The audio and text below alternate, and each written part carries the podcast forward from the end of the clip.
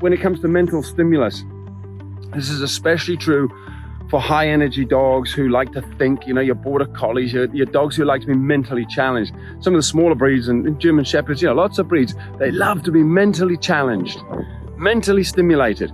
So all of this command training is not just about getting your dog to be a quote, good and obedient dog. A lot of it is about getting them to develop the, the, the neural network patterns in their brains.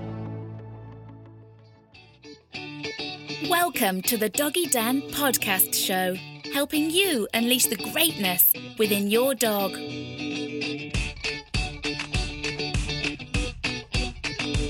Hi there, welcome to another edition of Doggy Dan's Pup Dates. So, this month we're having a look at what makes a happy dog.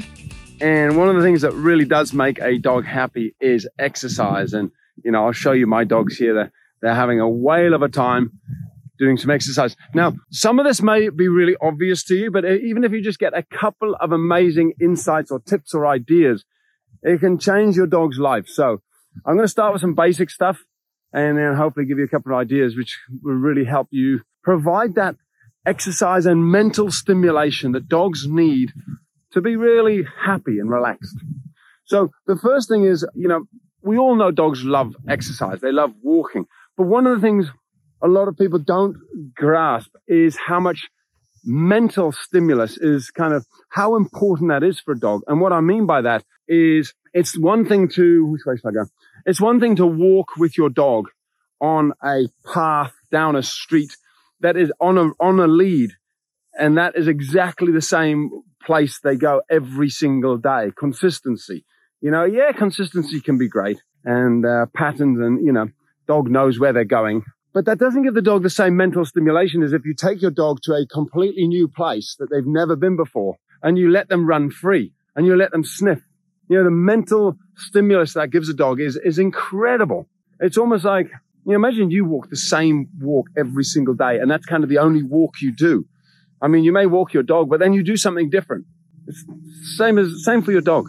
So there's one thing is that giving your dog variety on their walks, taking them different places. But the other thing when it comes to mental stimulus, this is especially true for high energy dogs who like to think, you know, your border collies, your, your dogs who like to be mentally challenged. Some of the smaller breeds and, German shepherds, you know, lots of breeds, they love to be mentally challenged, mentally stimulated. So all of this command training is not just about getting your dog to be a quote, quote good and obedient dog. A lot of it is about getting them to develop the, the, the neural network patterns in their brains. If you've ever thought about giving CBD oil a go for your dog, but you wanted to use a brand you could trust, then look no further than the brand I've put my name to Angel Oil. Angel Oil uses the very best manufacturing processes and ingredients on the market, with every single batch checked to ensure it's of the highest quality. I've literally found the best product I could on the market and brought it to you.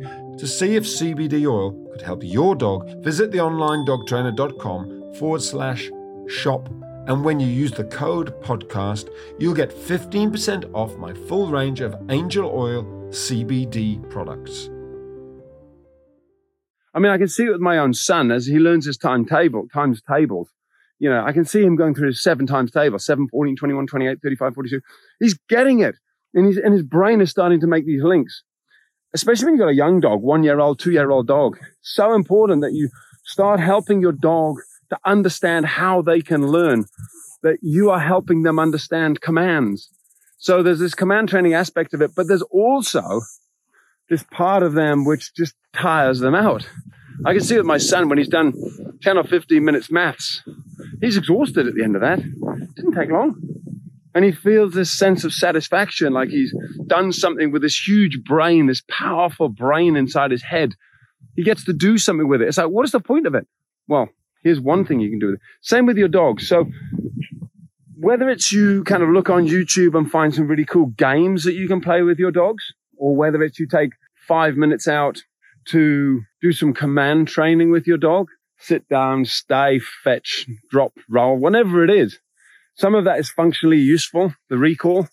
Some of it's just a bit of fun, getting your dog to go and fetch a teddy and then fetch a stick and discover that there's a difference between the word stick and teddy and ball. And all just takes time. So fully recommend you, you vary your walks. You recognize that your dog loves that mental stimulus, whether it's through the scent of their nose, because you've taken them to a new place, or you're using their brain to do command training, or, you know, even things like putting your dog in the car with the window down. There's a reason your dogs love that. And it's the mental stimulus of all the scents and smells going through the dog's nose. So just driving down the road, many, many dogs, especially if you wind the windows down, will absolutely love all those smells. You know, I've noticed my dogs don't even need to kind of have the, they don't even have to look out the window the whole time. As long as they can actually smell and the air's coming through the window, they're as happy as can be. Now, a couple of questions I get asked all the time when it comes to walking is, how long should I walk my dog for?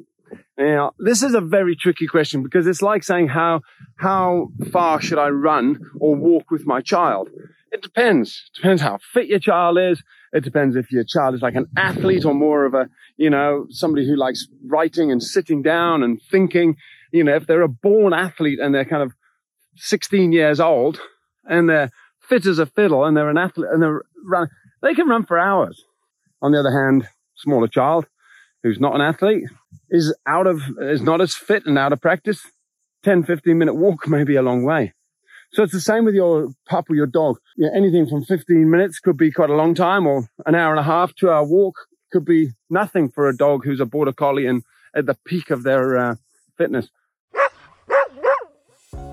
Barking, pulling on the leash, not coming when called, dog aggression, jumping all over people, no matter what your dog issue is, theonlinedogtrainer.com has helped tens and tens of thousands of people just like you. Once you know how, it's easy to have the dog of your dreams.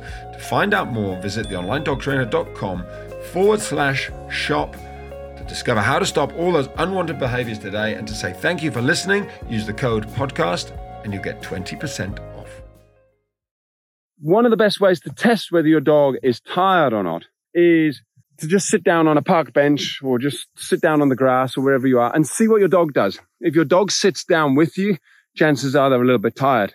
If your dog kind of carries on sniffing and running around, then there's your answer. They've still got loads of energy left. So it's interesting. We're coming up to a, a pond up here and I'll film my dogs and we'll just have a look and see what they do. I'm sure they'll have a swim. Question is, do they then lie down? Let's have a look as I'm filming this, my dogs are swimming in a. It's actually very clean water, believe it or not. That's just uh, clay clay water. Let's call it grey grey clay. Let's get the big shape. Here we go. So, yeah, just two things. When you are with your dogs, keep checking in that you aren't in this frantic state of go, go, go, go, go, go, never stopping. Take five minutes to relax with your dog. Just be with your dog. Recognize the fact that your dog is not going to be with you forever. Take five minutes to connect with them. Look in their eyes. There you go. So, yeah, as I suspected, my dogs are still okay. They're not that tired. Still keen to wander around. Yeah, so that's not tired. Those dogs aren't exhausted and going, hey, can't walk any further. I can keep going. That's the best way to tell. Okay, a couple more things I wanted to share with you is one, One's to do with walking in the rain. Just be aware that not all dogs want to walk in the rain. You don't have to walk your dog every single day unless you realize or you come to kind of recognize that the days you don't walk your dog, even if it's raining, that they tear up the house or they're absolutely uncontrollable. But a lot of dogs don't want to walk in the rain. They don't have to walk in the rain. So, you know, I see some dogs being dragged out in absolute thunderstorms because it's almost like the owners have been told by somebody they have to walk their dogs gauge your own dog. It may be that your dog is quite happy to go, hey, it's raining. I know my dogs, when it's pouring with rain, they kind of bunker down just like the wolves would do. In the wild, wolves would not go walking because they don't go walking, they go hunting. They don't go hunting when it's raining. Why? Because there's no prey out. So there's this instinctive thing that the dogs, because they're 99.98% the DNA of a wolf, they have the same thing going on. It's like, it's raining. We don't, we don't have to go walking. And my dogs get it. They look at me, they go, it's pouring with rain. Let's just nah, cancel it, cancel the walk. They calm down, they relax, they bunker down. I cover them with a blanket and they stay there all day. Very, very happy. The other thing though is to watch out for is starting to do two walks a day, thinking that you'll make your dog happy, but you actually make the dog fitter. Then you do three walks a day. I've done it where I've walked my dogs three times a day because they were fit, young, healthy dogs. I got home and from the third walk and they were like, Are we going to do another one? You know, I'd start standing up in the evening and they'd be like, Are we going again? So be aware that, you know, your dogs can run and walk and you can make them fitter and fitter, but it's not always the answer. So just balance it out, feel into what's really going on, and recognize that every dog is different. Walking, stimulating your dogs, it's all important stuff, but you can overdo it as well. Alrighty. Take care. That's another edition of Pup Dates. I hope that's been helpful in terms of walking your dog, stimulating your dog's brain. It's given you a few ideas and helped you understand what's really going on with your dog. That's it for another edition of the Doggy Dan podcast show. Please go to theonlinedogtrainer.com forward slash podcasts to find the show notes and a lot more information on this topic. Thanks for listening. To keep the show rolling, the best way you can help out is to like, follow, subscribe on Apple Podcasts, on Spotify and YouTube, and wherever else you're listening to this. And if you want to get great snippets of dog training tips and tricks once a week, absolutely free, then sign up for my Pup Dates newsletter at the bottom of any page on theonlinedogtrainer.com. You can also find me on Facebook, Instagram, TikTok, and Pinterest. Take care and have a great day with your dog.